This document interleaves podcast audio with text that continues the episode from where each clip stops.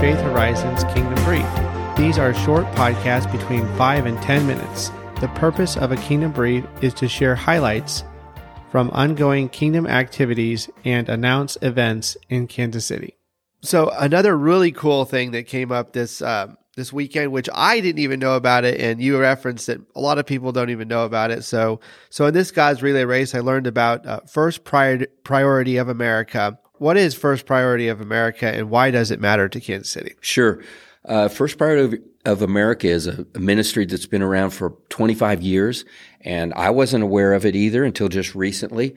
And somehow they connected to a prominent businessman who I know through the business community, the kingdom-minded business community that I'm a part of, Acumen. And this businessman, Dustin Dahl, is a very successful businessman, and he has a heart to bring the gospel in and through his business. And I'm so thankful for men and women like Dustin who are out there looking for every opportunity Amen. To bring the kingdom. Amen. And so this ministry is unique because, you know, there are lots of ministries that work through the youth.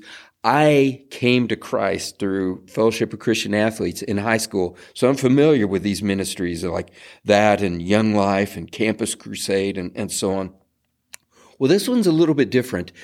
First Priority of America, they really are very intentional to not work around the church, but work through the church. And it's birthed by businessmen, and so they think and walk and talk and act like businessmen and everything that Amen. They do. You know, let's develop a strategy. Let's go out and execute the strategy. Let's revise it to maximize its effectiveness and so on.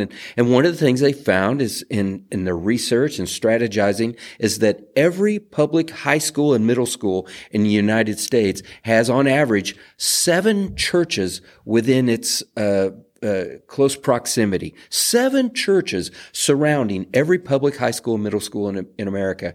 And so those churches, we as business people can come alongside them and help them mobilize to a greater degree to go in and evangelize and disciple inside of those schools that they surround. Well, they're not going to do that though through the lay people or the pastors. They're going to do through the kids, the high schoolers and yes. the middle schoolers. And so this ministry, like I said, it's been around for 25 years, and it has been extremely effective in raising up, training these young people inside of these churches, on average 7 to 10 that are surrounding the public schools, and then sending them in and evangelizing and discipling. Tens of thousands Awesome. of young people who've come to Christ through this ministry. Business people mobilizing and working through the local church, around the high schools and middle schools. Extremely effective. Well, guess what?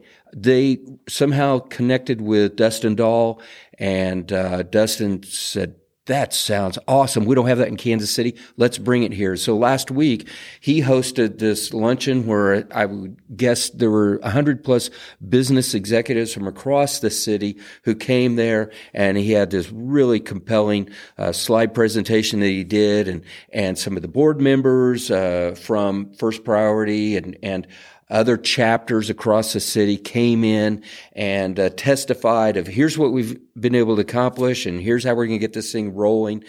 It was awesome. Wow. I mean, it was just so inspiring and faith-stirring. And I invited a couple of people to come to it as well, and they came away the exact same way that I did of, wow, this is awesome. God's doing this in our city. Amen. He's reaching the next generation, reaching them through young adults that are going to come to the send, reaching families through the flood, the week prior. And now we've got a long-term plan yes. to reach the young people. I can't remember if I said it here, but 85% of Christians come to Christ before they turn 18 years of age. And so we have got to reach this generation. Less than 4% of the high schoolers polled know anything about Christ or active in a church and so on. Again, there were so many stats that were thrown at us. I'm can't recall all of them, but they were really compelling, and so wow. It's captured our hearts, and we are mobilized and poised and ready to take the kingdom into the high schools and middle schools of Kansas City. That's incredible. I thought the whole thing was just absolutely well done, and you had mentioned also that they also had incredible lawyer backing to be able to stay their course. Sure.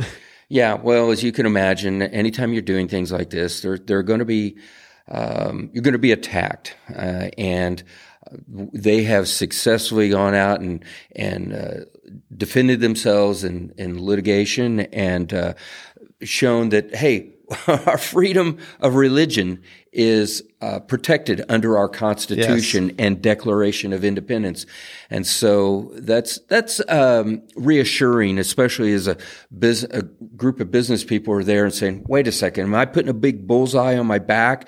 I'm going to be litigated by some of these organizations and so on." Especially as we see so much is going on right now in society, but.